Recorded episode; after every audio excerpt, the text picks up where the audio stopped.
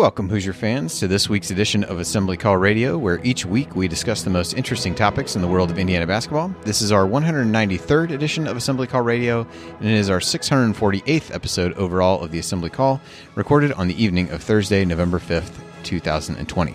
I'm your host, Andy Bottoms. And let's begin this edition of the Assembly Call how we begin every edition of the Assembly Call, and that is with our Hoosier Proud banner moment.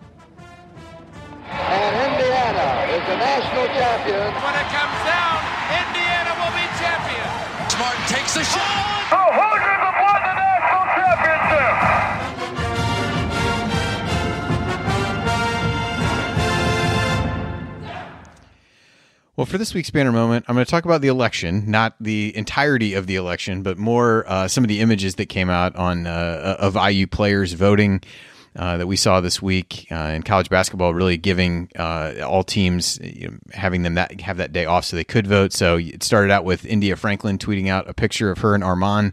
Uh, after he had voted for the first time, the IU account tweeted out a, a picture of Armaan as well, along with Anthony Leal, Nathan Childress, and Joey Brunk, all having voted. Uh, and perhaps the one that Coach will like the most is Mike Roberts tweeted out a picture where he was sixth in line, got to the got to the, his polling location at 5:35 a.m.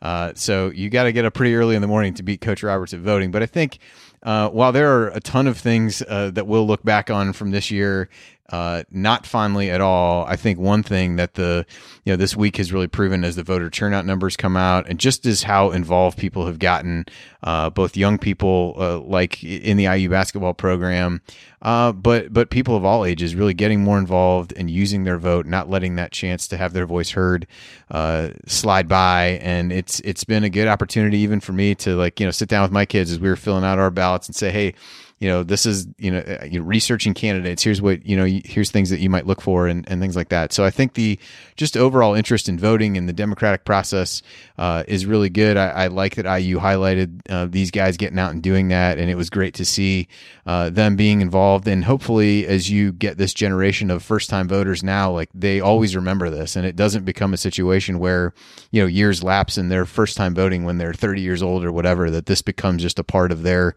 uh, their process a part of, of who they are. And uh, I think it was exciting to see that. Glad to see that IU uh, spotlighted that for them uh, as well. So uh, kudos to all those guys, and uh, and now we can kind of continue to turn our, our view a bit to the basketball season.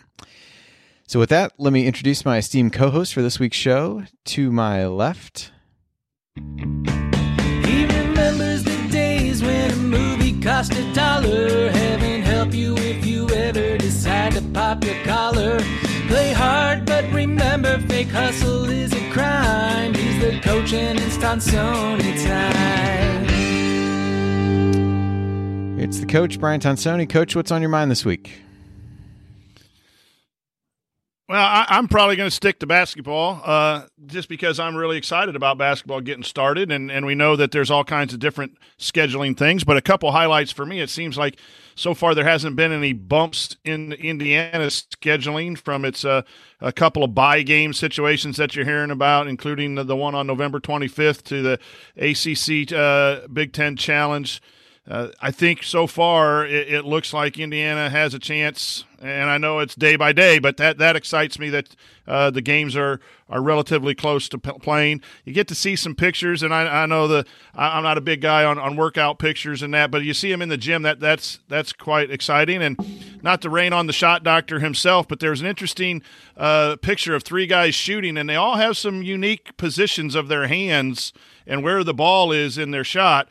Uh, and, as long as it goes in, you don't mess with it. Uh, but if it, it, doesn't go in, you got to break it down. But th- they all uh, look like they have some unique uh, positioning of their hands on, on, on, the shot. And then I've taken a couple weeks off from uh, Coach's Corner in the community, but I will let everyone know that I'm studying the uh, pick and roll varieties to see what Indiana might add to their offense and look for in the next week or two some starting some breakdown of things that look for early on in the season from Indiana's offense. So for me, it's basketball, basketball, basketball. Uh, I'm excited. Uh, I, I, start practice myself on Monday and uh, looking forward to it. All right, that sounds great. And to my right, analyzing players, finding every wrinkle. He hasn't ever hosted, never lifted a finger. He's got all the Well, let me quickly add just one thing about this. Dude just interrupted his own jingle. He is Ryan Phillips. Ryan, what is your rant on the last weekend? Uh, the the the run here specifically says IU Sports. Perhaps that's trying to protect you from yourself. Uh, I'll I'll leave it to you to how you want to handle that. Uh, I, feel like so. I am going to talk about the election. It's not a political statement. I I, I think that i this feels like when you eat like a way too much cake, and then you don't want to look at cake for like six years. In our case, probably four years. That's how I feel right now. I just feel like it's been too. I'm just tired of it, and I don't want to look at it anymore. I just want it to be over. Uh, because it's been really hard to focus on sports. That's my day job is sports. And over the last last three days, nobody cares about sports. Over the last three days, we'll write. We've been writing some great content, and it's just nobody's looking at it. You know, um, I, I just so I, I would just say that I, I think that this is completely captured our world over the last few days, and I think everybody in America is glued to it. I mean, for the most part. Uh, what I will say is, to, I just want to say to all our listeners that I, I love you guys. You guys are awesome. I've been following along on on Twitter uh, with a lot of the people that are regulars and stuff, and, and you guys are so great. And and regardless of who you voted for, where your feelings are, whatever, I just I just want to let you guys know that, that we love you and and uh, this will pass and we'll get to talk about basketball in a real serious way pretty soon and and we're going to do that tonight. But um, you know despite everything going on in the world i i just i'm i'm constantly awed by the people who listen to this show and contribute to it and uh yeah we just we love you guys and and uh, it's a great escape to come on here every week no matter what's going on in the world and get to get to talk about sports with with three of my friends and tonight two of them but you know you know three of my friends and um who have become like family and and get to in, engage with with you guys who have become like an extended family so that's that's my election rant is just i'm so ready to be doing this again and and it really is making me happy that that i get to do this tonight Definitely a definitely a welcome break from things. So this week uh, we are going to talk about a, a handful of Hoosier headlines. Uh, we'll talk about what we can learn from the preseason computer rankings. KenPom, in a what can only be described as a savage maneuver, uh, unveiled his preseason rankings right in the like in the the heart of election coverage at night. great great timing ken Yeah, just fantastic. like- so it was like baseball baseball handing out their gold glove awards right as some states were closing the polls like Yeah. what are you doing yeah, yeah. Well, you know. So anyway, that was uh, that was that was a good move from him. Uh, so we've got those, even a little preseason bracketology from uh, from Coach and the folks over at Delphi Bracketology. So we'll talk about that this week on Assembly Call. But before we get to all of that, I wanted to tell you about a new sponsor who is joining us here on the Assembly Call. It's Superior Insulation, aka Superior Insealators. Uh, and this sponsor relationship started like so many of our others have because the owner of the business, Brad, is a loyal listener to the show and a longtime IU fan and season ticket holder. So, with winter right around the corner, the timing is perfect to tell you about Superior Insealators and why you should consider giving them a call. What do Superior Insealators do? I do know how to say insulators just to be clear, but this is, and we'll get to this later, Insealators. It's I N S E A L A T O R S. So just wanted everybody to know that I am not an idiot who can't read. Uh, that's actually the name of the business, Insealators. Uh, so, what do they do? They provide high performance insulation and air barrier systems to the residential, commercial, and agricultural sectors. In other words, they help you live and work more comfortably by fixing drafty rooms, cold floors, and excess noise in your home or office. And they help you save money on your energy bills in the process. Yes, more comfort and more cost savings. That's a TJD level double double right there. And just in case you're wondering about their track record, let me sum it up with one word excellence. That's right, the Superior Insealators did all the air barrier systems and spray foam for the new IU Excellence Academy. Brad and his team also worked on the new IU football locker room, Marching Hundred Hall, and many other buildings on campus, so they're kind of a big deal. And best of all, for you, they have a special offer for Assembly Call listeners. You will get a $50 home field apparel gift card when you call and schedule an appointment in a qualifying area. They have four locations covering roughly the southern two thirds of Indiana, plus the northern part of Kentucky. Just tell them the Assembly Call sent you to get your gift card. So visit insealators.com to learn more and schedule your appointment. Then Brad and his team can help you create a healthier, quieter, and more energy efficient home. That's insealators.com. Again, that's I N S E A L A T O R S.com to learn more and tell them the assembly call sent you to get your $50 home field apparel gift card. All right, guys. So, Hoosier headlines for this week? Uh, last week we were talking the tr- the impending Trey Kaufman commitment. Uh, he he did end up committing to Purdue. I think we were starting to hear about the time we did the show a week ago some rumblings, and and it appeared to be that things were pointed in that direction. So, I think by the time the announcement came out, not really a, a huge surprise. Uh, but but Ryan, any any quick reaction to uh, you know Trey going to Purdue? What that might mean for you know the the dominoes of what that means for IU up next? Yeah, we got uh, word that that that was probably going to happen over the last week. I know we all kind of texted about it a little bit uh, the week leading up to the to the commitment.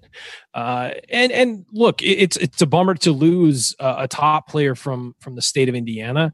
But when you look at some of the factors in his recruitment, uh, especially if you're looking at the post mortem of it, which some pe- some people have written about, it looks like that was kind of the way he was leaning for a long time. He just kept things close to the vest. He had a lot of friends at IU. He had a lot of friends. You know, he he played with Logan Duncombe, who's in IU's recruiting class. So I think people connected dots to him being there. But he also kind of wanted to be the man and I think as long as Khristian Lander is, is in Bloomington, he's going to lead the charge, especially after, especially moving forward into the future.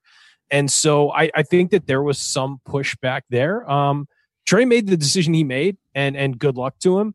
Uh, it's certainly not going to be fun to play against him uh, for Indiana, but Indiana's also got other options out there. And and I said it last week, and I made kind of a speech about it that Jared tweeted about was that one recruit is never going to make or break Indiana, regardless of how much you want them. One recruit is never going to break, make or break Indiana. Kaufman's a guy, you know, rated in the, I think in the 30s, top 30s. That's a very good recruit. He's not Trayce Jackson Davis. He's not Khristian Lander. He is not a game changing, program changing, Cody Zeller type recruit.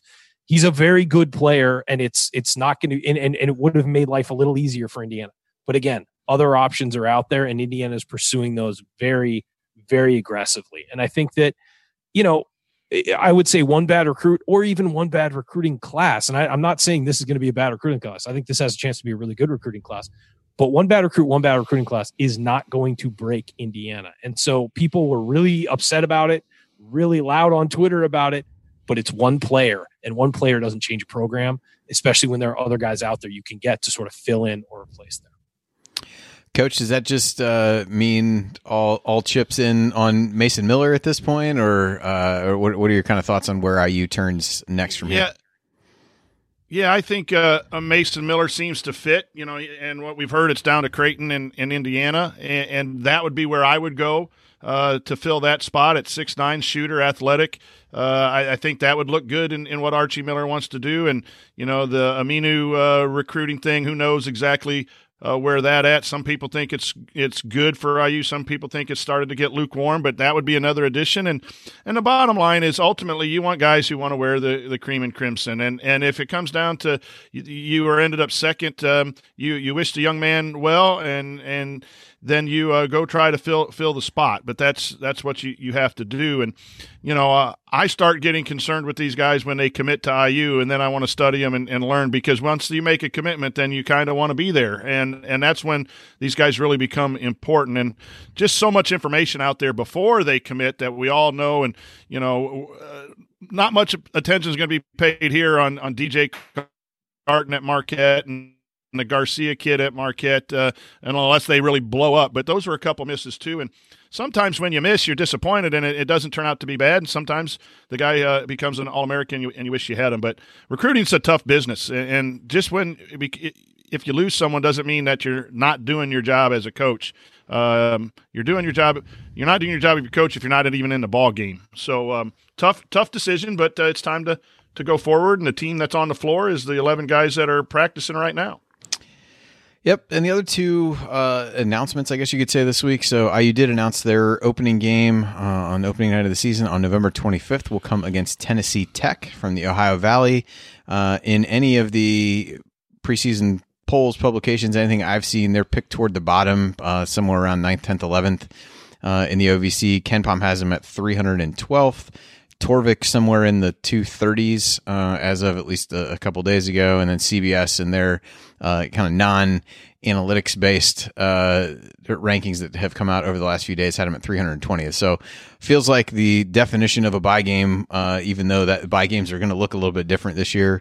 There. And then uh, today, uh, Trayce Jackson Davis was on the Karl Malone watch list, preseason watch list for the top forward in the country. So was one of 20 players uh, on that list. I think good to see him get those early uh, early accolades. Uh, I will not ask either of you for a, a, preliminary scouting report on Tennessee Tech by any stretch of the imagination, but uh, Ryan just kind of feels like a good in, in a season where you're not going to have too many gimmies uh, it feels like a gimme, and, and in that regard, a good way to start off the season. And nobody's going to complain about a sub 300 team at this point because you know that, you know, 25 of the 27 games are going to be against high major competition at this point. So is that pretty much all you, yeah, you read into the opponent? yeah, it'll be nice to get a layup in there, uh, I think. Um, especially because, yeah, as we've said, it's going to be a bloodbath in the Big Ten as it always is.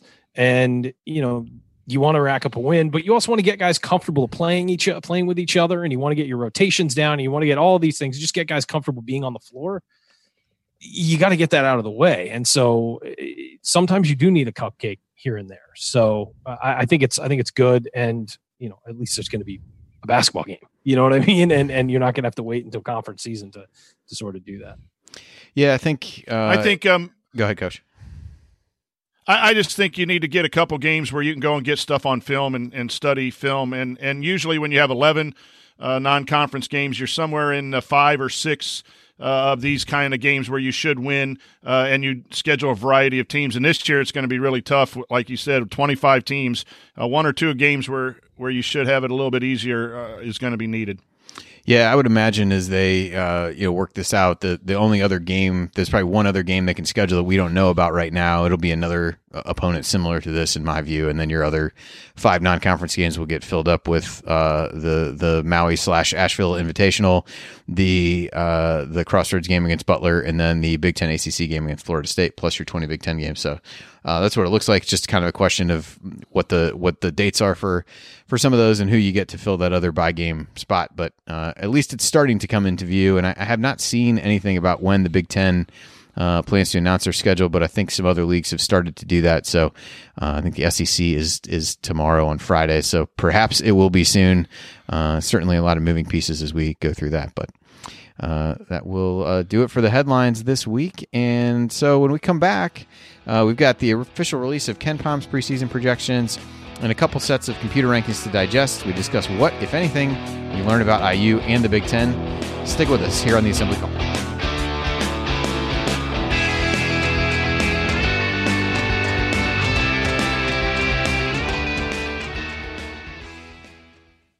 Sticky notes, email alerts a string around your finger.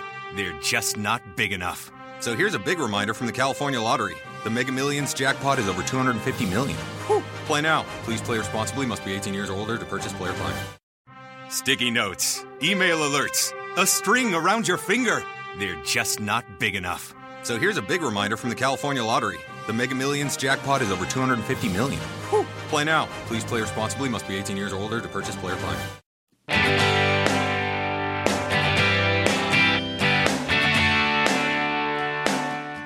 Hi, this is AJ Moye. What's the only thing better than upsetting Duke in the Sweet 16? Celebrating it with friends afterwards. Join Jared, Andy, Ryan, and Coach for the assembly call after every IU basketball game. Go Hoosiers!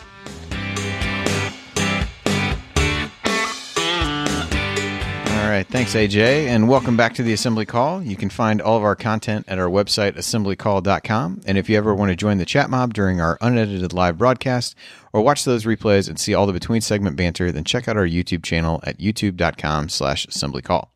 I'm Andy Bottoms here with Ryan Phillips and the coach, Brian Tonsoni. And uh, as I as I mentioned in the opening, KenPom decided to drop his uh, preseason rankings right in the midst of election night coverage, so uh, led to some some humorous college basketball tweets for sure. But the Big Ten is well represented uh, toward the top of the rankings. Uh, just to go through a few of these, you've got Wisconsin at seven. Ohio State at number 10, which is a little bit odd. Uh, Iowa at 12, Michigan State 15, Michigan 17, Illinois 18, Purdue 25, IU 26, and Rutgers 27. Uh, so that's nine of the top 27 teams in the preseason rankings uh, for uh, for the Big Ten. Even he even had Minnesota uh, 35th there as well. So really solid numbers there. Um, you've got uh, then the uh, the CBS uh, Matt Norlander's one to 357 rankings was a similar story. IU came in at 25 there, right after Ohio State and Rutgers. Um, and you also had uh, you know, kind of the, the, consensus top four of Illinois, Wisconsin, Iowa, Michigan State, all in the top 13. So, you know, again, you look at those nine of the top 27 in KenPom, seven of the top 25 on CBS, and 10 in the top 40. Uh, Torvik is a pretty similar story uh, at this point where I think there's, you know, six, seven, eight teams in the top you know, 35 or so. So, so coach, as you look at those numbers, uh, it, it, certainly makes the you know, the scheduling stuff we talked about with playing that many games against Big Ten competition uh, and how good the league is. You know, what what are your main takeaways from you know what, if anything, we can we can glean from these preseason numbers?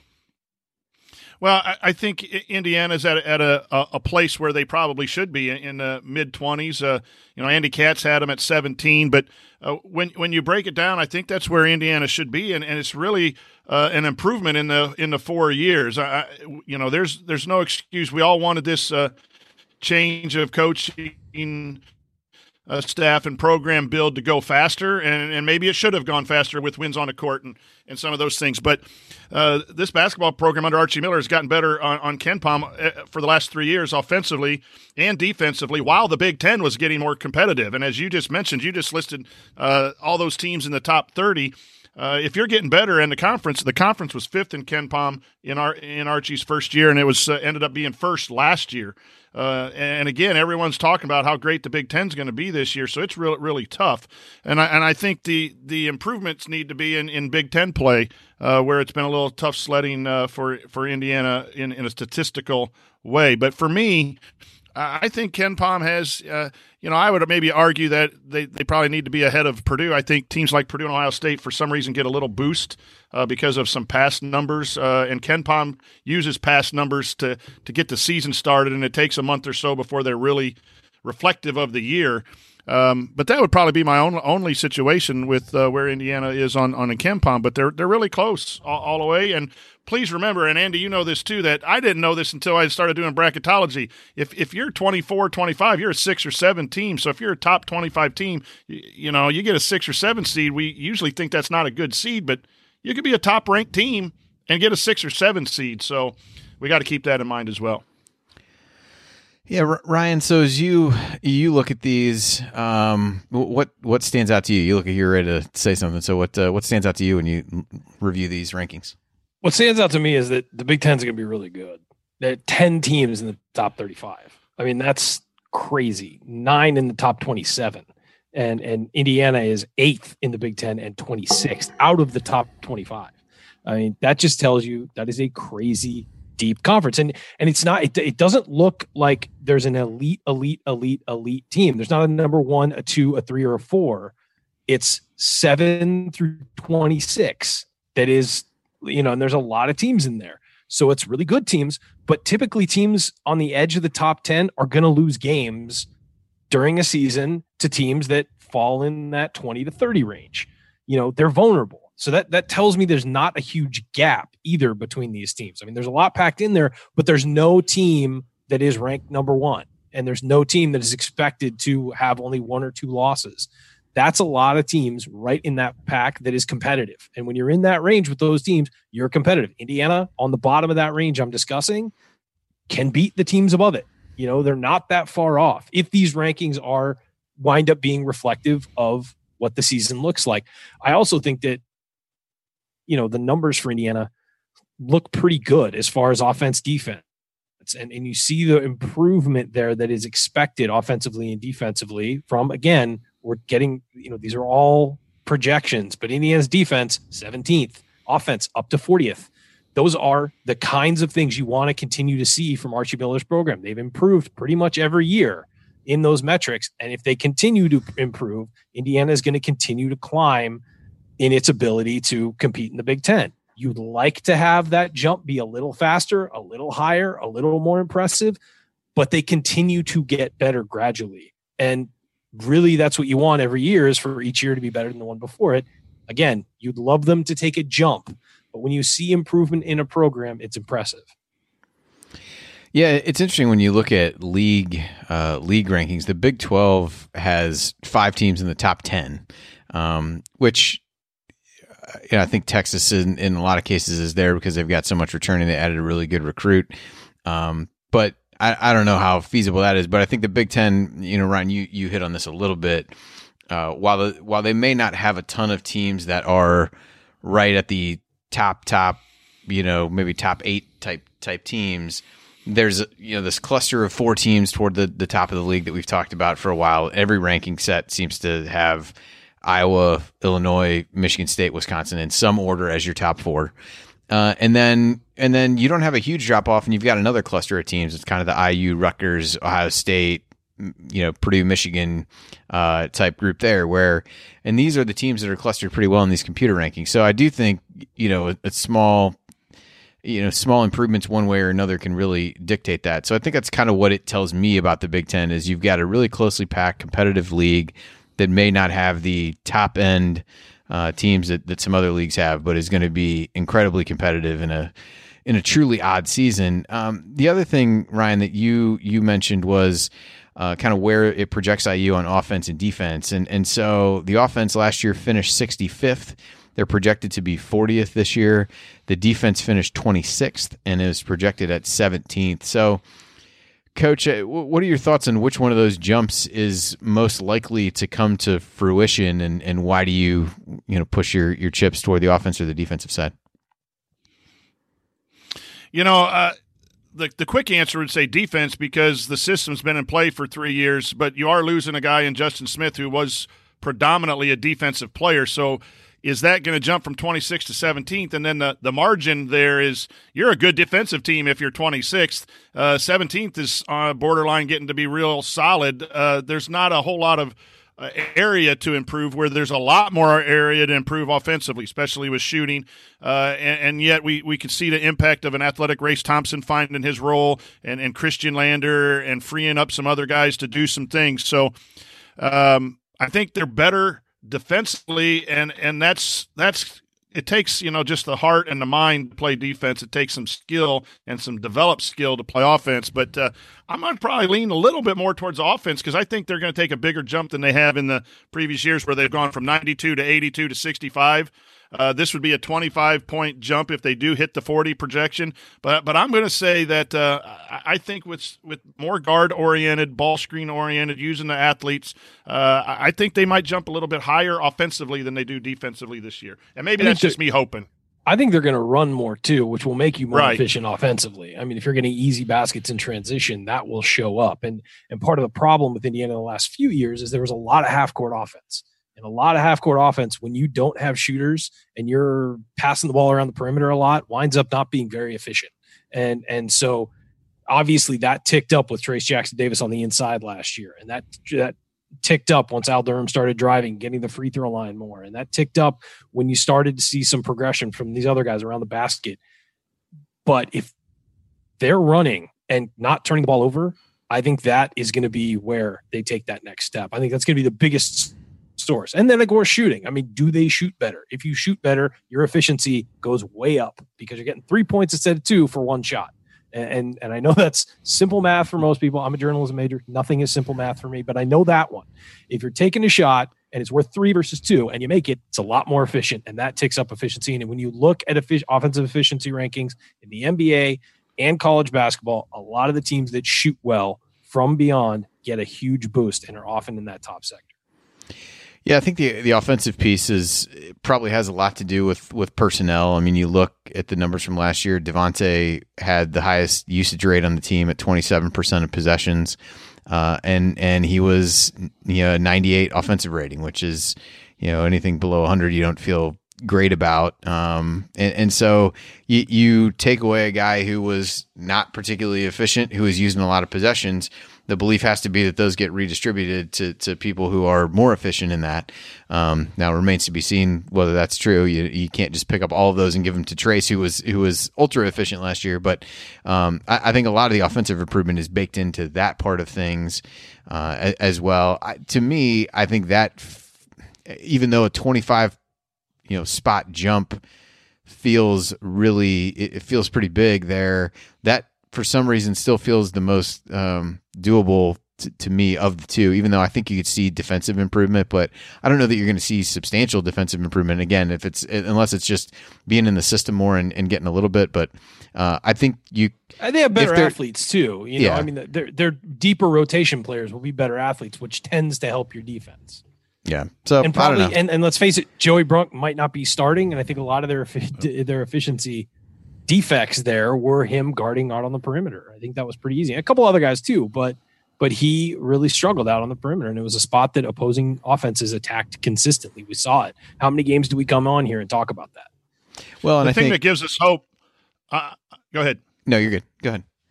The, the thing that gives me hope too is like last year uh, with, with Devonte and Justin, they were streaky. When when they were good offensively, we played well. Uh, but when they didn't, they had really bad games, and, and so did the Indiana offense, and that had to affect the overall numbers. The hope has to be you got sophomore TJD, he's improved. You got some athletes that hopefully there is some margin where they've improved from last year and can play a little more consistently. And the depth of, uh, allows that too. That if someone's struggling, you can go go uh, a different way. I don't know if you're going to see as many inconsistent players. If you do, we're going to struggle offensively. It's not going to be a good year, but hopefully there can be some less streaky type offensive players, which would lead to uh, better KenPom numbers.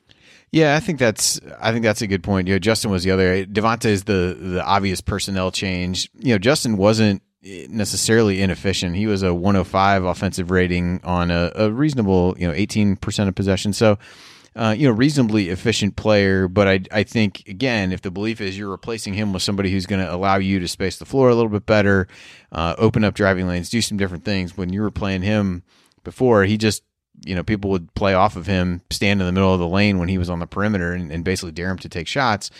So I, I, think there's some inherent efficiency to be gained on the offensive end uh, with with him being gone as well, in addition to the the streakiness coach that you uh, that you had mentioned. So uh, you know, to me, I'll say the offense can can take a leap. Uh, that that obviously remains to be seen, but. Um, but I guess good to see that that projected at least as a, as a possibility. So, uh, other thing I wanted to get to was a, a, little bit of early bracketology. I've started to look at things, but I'm not as, as deep into it yet as the uh, as the folks at Delphi Bracketology are. So, Coach, I saw on Twitter that you guys had some of your initial meetings and released uh, the top four seeds in each of your regions. So, the Big Ten teams included. For uh, anybody wondering, you guys had Illinois as a one seed, uh, Iowa as a two seed, Wisconsin as a three seed, Michigan State as a four seed. So, uh, you know, what was some of the discussion like for you know for those teams uh, as you look at what the season uh, may may bring for those uh, those consensus top four in the league?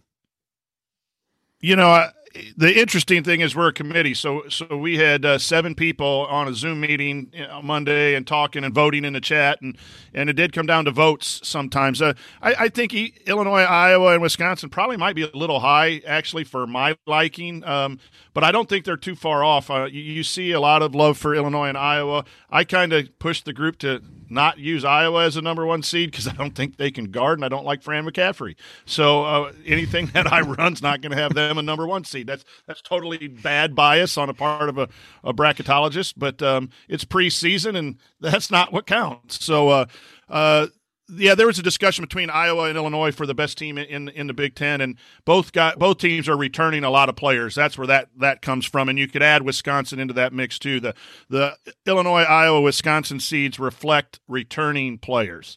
Um, Illinois. Um, uh, to me is the most consistent with its returners. Iowa has returning players that don't guard. Wisconsin has, you know, just good team chemistry, but I think you can beat a Wisconsin if you play well and have really good athletes who are on their game. So I think they're most vulnerable to not repeat what they did last year. And then Michigan State got it probably just because of the respect of Izzo and the fact that they always find a way way way to win. So uh, I think they might be one seed line higher uh, except for Michigan State. Maybe Wisconsin should be a four, and Iowa three, and Illinois a two. I think that's probably going to when they start beating up on each other. That's that's more likely to happen uh, than what we have preseason. Yeah, it was interesting. I like I said, in, in starting to look at it myself, I was a little bit surprised to see Illinois on the one line, but I, I think you could get a, a two seed and a couple threes out of out of the league in total. Uh, how that shakes out, who that is, uh, is tough to say. But again, if the league is as as as tough and as as good as everybody expects it to be, um, nobody's probably going to run away with the league, which ultimately hurts your chances to get a, a top seed. Um, but I think you're going to also have a chance to pick up a ton of quality wins, and and it'll be a little bit like last year where virtually every night out you've got a chance to get a a quality win in there. Um, so the the next part of this is just kind of looking at the next tiers and whatever else uh, you you might think of. You know, it feels like IU, Ohio State, Rutgers, based on most projections, whether they be computer based or otherwise, seem likely teams to, to be in the field if people were projecting that early. And then you've kind of got Michigan. Uh, they did get uh, the the Wake Forest transfer eligible, so that helps them uh, a decent amount. Maybe that vaults them into the the likely in the field uh, category. And then Purdue, maybe Minnesota, uh, even Norlander was a little bit higher on Maryland than, than most people think. Do, do, you have any kind of feel for, or have you guys started to talk through uh, other teams and a general feel for the, the, the league and how many teams they might get? So if I put the over under at, I'm going to say, I'm going to say eight and a half so that you don't, you aren't compelled to push. Um, where, where would you, uh, where would you fall on that? That's a great question because our main discussion is how are we going to decide this year. In a normal year, you have this net ranking that the NCAA uses. They also look at things like KenPom and Torvik to help break uh, ties or move teams up and down. And and uh, and most years we've done all right. The last full year we had a had a tough year in using that formula uh, to to pick. So um, we kind of had a rhythm uh, of picking teams. If we had that and full non-conference 31 non-conference games. It is our belief that the big ten would probably go over that eight and a half at nine to ten. I think it's going to be more eye test, and I think the record and the conference records, unfortunately, are going to play, and that's going to hurt a Big Ten uh, because last year you had uh, fifth through 11th was a two game difference, and fifth place record in the Big Ten was 11 and 9. Uh, and then IU was 11th at 9 and 11. That, that's a that's a, a play at Maryland, switching that around, and IU moves up. You know, if there's a good year and you have seven close games and you win five out of two, you're going to move up that very easily. The way the ball bounces, uh, the the Purdue's and the IU's who are uh, 10th and 11th could move up. It was that uh, bunched. And if that happens this year, uh, isn't IU going to make it at 9 and 11 in the Big Ten, who would have made it under the net and the other things because of the quad system and the, the big wins in the non conference? So we, we think it's going to be, uh, and, and then teams missing games is another thing. You have 21 day COVID rules. Um, so we're talking more about slotting the best conference a certain number. So we think that it's going to be eight for the Big Ten this year. And a couple teams are going to be really good that are going to be left out because they're going to see other conferences that have a 14 and 4 record in the American Conference. And that's going to sway, I think, people to be a little more balanced. That's at least our initial lean. So I'm going to go under. Um, I think really they deserve 10, to be honest with you, as tough as it's going to be in traditional ways. So, guys, I have a question since you're the two bracketologists, obviously, two of the best uh, in the world. What happens typically when there are a lot of top when there are, there are a lot of top teams in the conference? Do they wind up producing two, three, four seeds, or do they wind up getting benefit for being in a tough conference and jumping to the one line? Like if Illinois loses four times, five times, but played an insane schedule, could you see them getting a one seed? four times. I'm talking in conference, like four times, maybe five times. I know this year's weird because there's no non-conference to pick up losses either. But or do you think that that's going to drag them down, but they'll get a better two seed than they would a bottom one seed? I, don't know that it'll drag them down a ton. I think the challenge will be that uh, eventually the losses do matter. I know that's something that, that sounds cliche to say, but you're going to have a Gonzaga who's going to run going to run through the WCC, and they always schedule pretty well out of conference, and they will again this year. But they're going to put up a pretty gaudy record and going to look, by all accounts, to be a really good team. So you feel like they're going to be there. I think Villanova could potentially do something similar. The Big East is solid in the middle, but there's not a you know outside of Villanova and Creighton, there's not a lot there. They could end up with a, a gaudy record. You know, does one of the Big Twelve teams really assert itself? And then you've and then who knows what happens in the ACC, whether it's Virginia or or Duke or somebody like that. I, so I don't know. I, I think if you were if it if they heck if they if they went 16 and 4 15 and 5 in the big 10 i think they would be right in the heart of the conversation for it. Um, you know and this year in one without fans a lot of times the the travel and the proximity to where you know some of the the the podding and where you get you get placed matters a lot. I don't know if that's going to matter this year because a lot of times it's oh well this is a short distance. They're going to bring tons of fans. Well if that doesn't happen um, you know, it really does become about matchups in that regard, as opposed to saying, "Hey, well, I'm the two seed, but I'm closer to home than getting shipped out west as the one seed or whatever that that might look like." So um, that may not matter as much, but I, I don't think they'll be totally penalized. But again, I think you're going to see you don't see a ton of one seeds that rack up a, a, a large loss total um, but this year is going to be different in basically every way that you can think of. So it doesn't mean that they they couldn't, but I, I, I do think if to your your specific example, they you know only lost four or five league games and played well outside the league. I have no idea what they've got uh, they've got planned there. Then I certainly think that they that they could get a one seed. Yeah, I, I think the loss of non conference games, if it happens due to quarantine or just the the scheduling, will will hurt um, the Big Ten more than losses in conference because you know you could lose four or five games in conference, but if you racked up some big wins and you know and you still have the ACC Big Ten Challenge and you still have some other things, and this is where one one thing that I think benefits IU uh, is you're playing 25 solid teams. I think you can absorb some losses because your strength of schedule. I have a feeling that strength of schedule is going to be looked upon, especially if you get five to seven non-conference games. Um, but also that each team is independent and they look at the big wins. And the thing that hurts the Big Ten more is what you don't get done in the non-conference as far as big wins. You know, Indiana made it tournament. Well, made the tournament last year because they beat Florida State uh, and they had some some good wins. Um, they had to win in the Crossroads. Those are important to teams in a tough in a tough league, and if those are lost, um, that that could hurt uh, in a real tough competitive where Duke can play seven games, eight games against teams that don't really compete and really build up that gaudy record that Andy was talking about.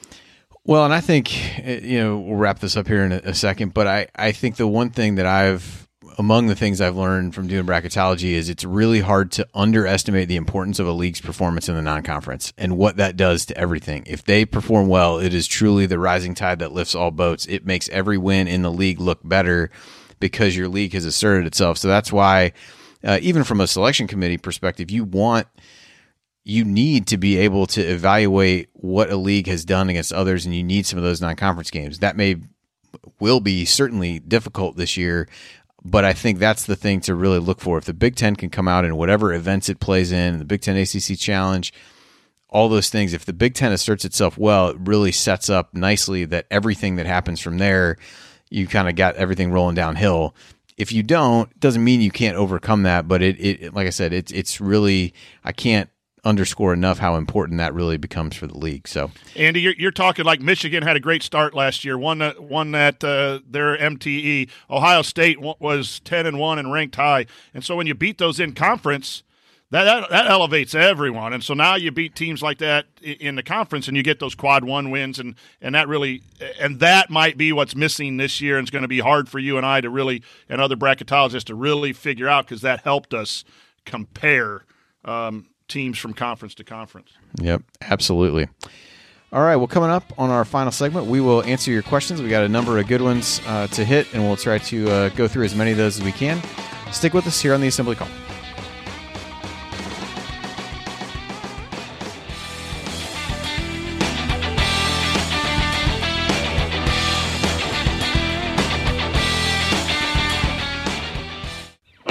Sticky notes, email alerts, a string around your finger. They're just not big enough. So here's a big reminder from the California Lottery. The Mega Millions jackpot is over 250 million. Whew. Play now. Please play responsibly. Must be 18 years or older to purchase player fine. Sticky notes, email alerts, a string around your finger. They're just not big enough. So here's a big reminder from the California Lottery. The Mega Millions jackpot is over 250 million. Whew. Play now. Please play responsibly. Must be 18 years or older to purchase player fine.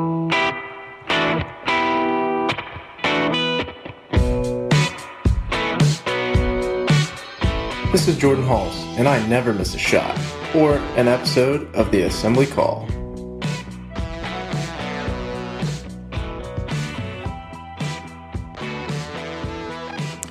All right, thank you, Jordan. And uh, did not pick the Jordan Hulls intro on purpose, but uh, congrats to he and his wife on a new baby girl that arrived this week, I believe. Congrats. Uh, all right, uh, I'm Andy Bottoms here with the coach Brian Tonsoni and Ryan Phillips. And remember, you need to be subscribed to our email newsletter. We send out a weekly IU news roundup, even during the off season. And after every game, we send out a detailed post game analysis. Just text IU to 66866 or go to assemblycall.com. That's IU to 66866 or go to assemblycall.com. Now, time for our mailbag. All questions are submitted via our private IU basketball discussion community, which you can find out more about at assemblycall.com slash community. Uh, Jared did put a question on Twitter this week, which he put in here, I presume, because he was part of the winning uh, the winning ticket of which ticket you'd be most likely to vote for in the next election and why. It was some, but not all, combinations of the four of us. Uh, the Tonsoni Morris ticket uh, won with nearly thirty percent uh, of the vote, but things were relatively evenly split from there. So I'll, I'll I think we him- need to do a, a runoff with the top three vote getters because they were all very close. And Bottoms Phillips, I think, it has an outside shot to win it. We got 24.6% of the vote. We did not bad. Bottoms Tonsoni was was 26 and a half as well. So who knows? Hey, Uh, it- but here's here's the message here. Everybody loves Brian. Like it's just he did, because he was That's he had the top two, and Yeah, I was kind of mad. I was kind of. Mad. I just mad. say the stuff they all want to say that don't that they don't say normally. well, and I was mad that they didn't pair me with Brian because I knew that would lift I'm any kidding. vote I got. you were right? hoping to ride his coattails to victory. yes, Yeah. thank you. Exactly. Reasonable. All right. No, So Phil- let's- Phillips Tonsoni. That's uh, All right, let's get into the questions. We don't have a ton of time. All right, Matt submitted this one. Upperclassmen versus underclassmen in a scrimmage. Who are you taking? So, for the purposes of this, I had to make Jerome Hunter an upperclassman, which I suppose he is based on his uh, redshirt Red status. shirt. So, so the upperclassman team would be Al, uh, Joey, Rob, Race, and Jerome, and the underclassmen team would have a sub. So maybe that helps in this. Uh, would have TJD, Armaan, Anthony Leal, Trey Galloway, Khristian Lander, and Jordan Geronimo. So Ryan, I'll throw this one to you first. You said you love the question, thought it would be competitive. Uh, who you taking? I would take the young guys because you got Trayce Jackson Davis, arguably Indiana's best player. I don't think it's arguable. I think he's Indiana's best player. You've got Armaan Franklin, who's a bulldog defensively. You've got Khristian Lander, who might be the second most talented player on the team and eventually the most talented player on the team. And then you got the guys who can run. You got Jordan Geronimo. You've got Galloway to be a bulldog, and you've got Leal who can shoot it. I'm taking the young guys. I think it would be so much fun to actually watch this in person. Coach, what about you? Uh, I'll take the old guys, the experienced, that they know the up and unders to get the to get the young guys out of position that have played. Uh, give me Al Durham, our captain. Uh, I think he's going to, you know, take over in this scrimmage. And yes, I do see where the talent probably lies with you, Ryan, and the and the young guys. But just the the veteran presence and knowing how to step on toes to get a rebound and pinch and grab that Joey Brunk does. Uh, give me the old fellas. Uh, I'll take the upperclassmen too. I think uh, you know TJD is is a big reason to take the uh, to take the young guys, but I think you got you got Joey and, and Race to hopefully uh, work on him a little bit. So I'll, I'll take the uh, upperclassmen. I won't get into it any, any more than that, so we can get to a few more questions. Uh, Kathy asks, "Has there been any word on when the schedule will be released?" Uh, no, is the answer to that, as far as I've heard from a Big Ten perspective, uh, or from IU. Any truth uh, to the rumor we may have conference only games? Uh, you know, real quick, either of you think that's realistic? I, I've heard it floated before, but everything seems to be pushing toward that not being the case. But do you think we uh, end up in a conference only situation, Ryan? I I, I think they're going to do some some non conference games. I don't know. I, I don't have anything to go on, but I feel like they're going to try some of them. I, I don't know if all of them will stick, but I feel like they're going to try some of them. Coach, about you? Yeah, I think you'll get some. I do think teams will have a variety of numbers. Some will get a full 27. That's allowed. Some might get 22, 24, which again is going to make our job as bracketologists difficult, but it all depends on where you're traveling and what you're doing. We're seeing changes in whatever schedule we've kind of heard. We're seeing changes happen almost every day. So uh, we're going to have to take what we get. Uh, let's see. I'm going to go to Barry's question. Best Big Ten basketball uniforms, not Indiana. This says past and present. We only got about a minute, so we don't need to get into both. I- I'll take this one first. The old uh, Michigan State with like the script state across the front, I, I think is a is a good one from my perspective. Um, so I'll say I'll say that one. uh, as as a past one at least. Uh, Coach, any other thoughts on this from you? Uh, you know, I like the old script kind. I, it's again why we like home field apparel, the old logos, that. So, you know, I, I was going to say those Michigan State uniforms too, but Illinois had some nice script uh, uh, things. And what I really like are the short pants. Uh, that's how I played, and that's how you know real men played in short pants. Uh, and so, get, get, give me those. Um, those are the best uniforms uh, of all. I'm time. feeling that's a drop that's going to be coming up Oh yeah, very shortly. yeah. Ryan, fifteen Uh, seconds. Any my, thoughts my for you? call, what, really quick. I loved the Fab Five era Michigan uniforms with the, and I'm going to contradict Coach with the saggy pants, loose fitting. I love that as a kid. I got to stick with that. All right, perfect. Ryan, I was going to interrupt you with your own drop, but I will not do that. Uh, although that would be somewhat fitting. Don't. do Uh, all right, that will do it for this week's episode of the Assembly Call. If you want to see us do the show live, join us at assemblycall.com on Thursday nights for the live broadcast of our Assembly Call radio recording. And don't forget to go to assemblycall.com or text IU to 66866 to join our free email newsletter. Special thanks to Bob Thompson for producing most of the music you hear on the show, and thank you for listening. We'll talk to you again next Thursday night. Until then, Take it from me, AJ Moye. Keep your elbows in, eyes on the rim and go Hoosiers. Thank everybody for coming out. All right, I got to get out of here, folks. Thank you. Yeah, I'll turn this back on. We'll hit we'll hit a couple more questions here real uh, real quick, and then we'll we'll wrap it up. Uh, let's see this one. Any chance we see Archie go small? Uh, the lineup thrown out here was TJD, Jerome, Al, Khristian Lander, and Rob Phinisee. So uh, you think we see a lot of Jerome at the four? I think everything Archie said, you're going to see some flavor of this. How much you will, I don't know, but uh, what he alluded to in, in the comments that he's made would suggest this is definitely in the realm of possibility. You guys, you guys agree with that? Oops. Yeah, yeah I, I think Jerome's going to play some. I even think Race is going to be uh, could play in a small way a little bit more, even though he's a, a traditional post. I think you're going to see him off the bounce a little bit uh, on a pick and pop or pick and short roll, um, and, and, I think he's going to start stretching the floor a little bit. So uh, yeah, I, I, think small ball uh, certain times is going to be good. Uh, a lot has been said about incoming players, but among returning players, whose growth will impact this team the most? Ryan, you got a Whose growth thought on this? I think Khristian Yeah. Lander. Of re- no, of returning Khristian Lander. of returning players. Return, returning. Oh, returning. I thought. I thought incoming. I'm sorry. I, no, no, no. missed There, yeah. The, the lead up was a lot has Uh, been said about incoming players, but among returning players, whose growth Gotcha. will impact the team?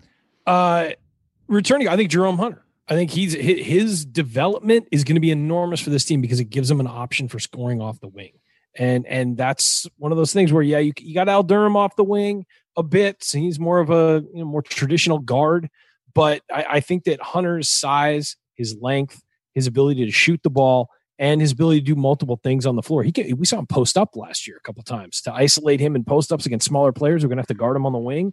Uh, and then again, go back to his shooting ability. His ability, if he can develop, and remember, this was a guy who, when they got him, they got him in the same recruiting class as Romeo Langford. And the thought at the time was Langford's going to start this year and go to the NBA, and then Hunter will take over that role the year after. The year after was last year, and we remember what happened the year before, where he was out for the entire year with a with an injury. So he's just a year behind in his development. But the thought originally was Langford will be your wing scorer, and then Hunter will take over. And Hunter was, you know, as a freshman, was going to play as a reserve, but then take that spot. Hasn't happened yet, but that that ability, his ability, still exists. And we saw last year at times he's incredibly talented. You watch his if, if you're ever bored, go watch his high school footage on YouTube. The kid can play, and if he's back to normal, if he's developed and advanced, you know, because he's been healthy for a while now, other than his tonsils, of course, uh, then he's going to be a really good player. And I think that his development is huge for this team because it gives them another reliable scoring option other than Trayce Jackson Davis. Coach, what about you? I I can't argue that. I, Rob's development and just from a Always uh, important. staying point healthy, guard. Yeah. still, still staying healthy and adapting to the new pick and roll thing is important. But I'm going to go back to Race Thompson too.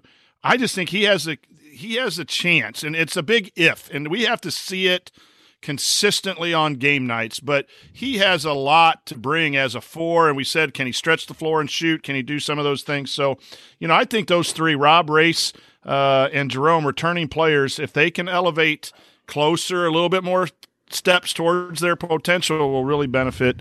Um, Indiana, I guess I didn't answer the question. We went through the whole roster, but um, I think this whole roster has a lot of room to improve. That some people who are predicting aren't kind of seen, uh, and we see a little bit closer.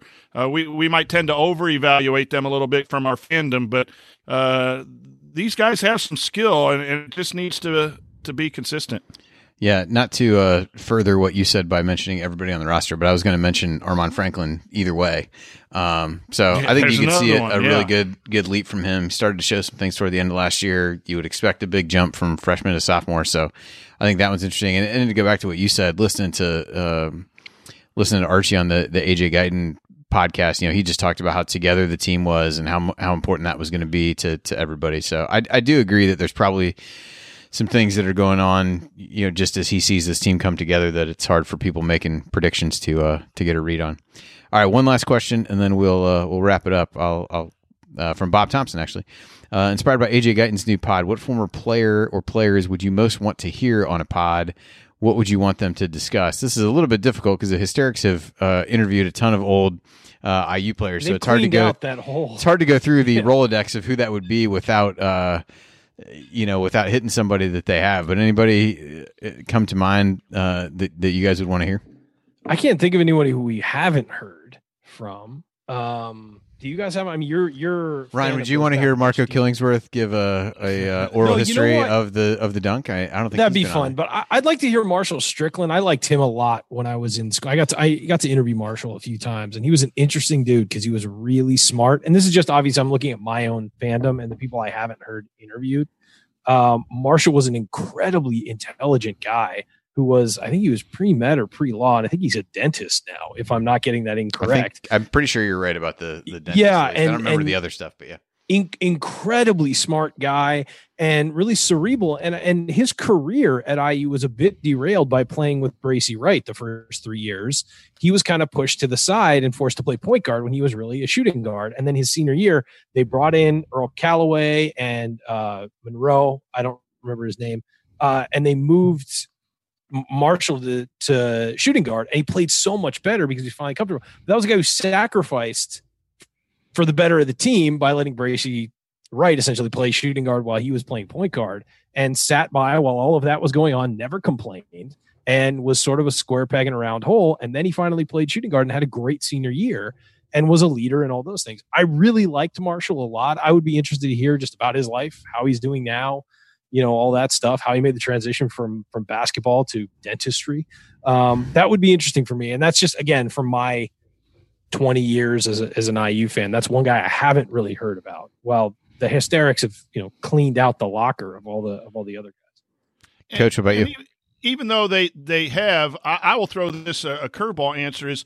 What kind of topics do you want to listen to? The hysterics do a good job of bringing back how did you get started through high school and in college and the recruiting and what was your favorite memory. That's awesome stuff, and we we really enjoy that. For me, as a high school coach, I want to talk to some of the players who maybe weren't the best on their particular teams, but had a role as a point guard or a leadership, and really talk basketball and pick their minds about what does it take in practice? What, what's the locker room atmosphere like? How did you watch film? Um, and maybe you know that that's not for a lot of fans, but for for some of us, that technical detail. How do you fix a shot? And and for me, there's a lot of former players that were coaches. Keith Smart has gone on to coach. Randy Wittman has gone on to coach. Jordan Hulls runs camps. I'd really love to talk to Jordan Hulls about his his work ethic and his uh, summer workouts. Dane Fife, I would love to spend like ten hours just talking to Dane Fife uh, about his toughness. And then my favorite is Quinn Buckner. But those guys have all had some sort of leadership and toughness and and and leading and and doing specific skills that help teams. And so maybe the format of the podcast would be a little bit different because a lot of these guys have already been been talked to in in different ways. Yeah, that's a good one. Uh, Jay Edwards is one that I would throw out that I'd just be curious to uh to to hear you know talk about his experience and um you know leaving early and uh, the things that he you know uh, you know what what it would have been like for him to be able to play with Cheaney and some of those guys. So that's one I don't believe they've uh, they, they've talked to at least as best I could tell. Even Jared Odle, if you want to go back to somebody from the uh, you know from the Final Four team in the early 2000s that that hasn't been on. But uh, all right, gents, uh, I think that will do it. We got a couple others that we can uh, we can always hold over until next week when hopefully we have maybe a little bit more schedule news. I mean, the season's supposed to start soon. There's only so much longer that you can go before you announce the schedule if you're the Big Ten. So that that feels imminent at some point. So whenever that happens, we'll uh, we'll talk through that as well. But cool. Well, thanks for uh, Good night, out. everybody. and uh, Hey, everybody. Thanks for joining us, taking a break from everything else going on, and talking a little basketball. So Thanks for letting us do this, guys. We really appreciate it. absolutely. Without All you right. guys, we can't do this, Yep. and I really needed this tonight. See you, chat mob. Yep. All right. We'll see you. All right. We'll see you guys next week. Thanks a lot. Later, guys. Sticky notes, email alerts, a string around your finger. They're just not big enough. So here's a big reminder from the California Lottery. The Mega Millions jackpot is over 250 million. Whew. Play now. Please play responsibly. Must be 18 years or older to purchase player fine. Sticky notes, email alerts, a string around your finger. They're just not big enough. So here's a big reminder from the California Lottery. The Mega Millions jackpot is over 250 million. Whew. Play now. Please play responsibly. Must be 18 years or older to purchase player fine.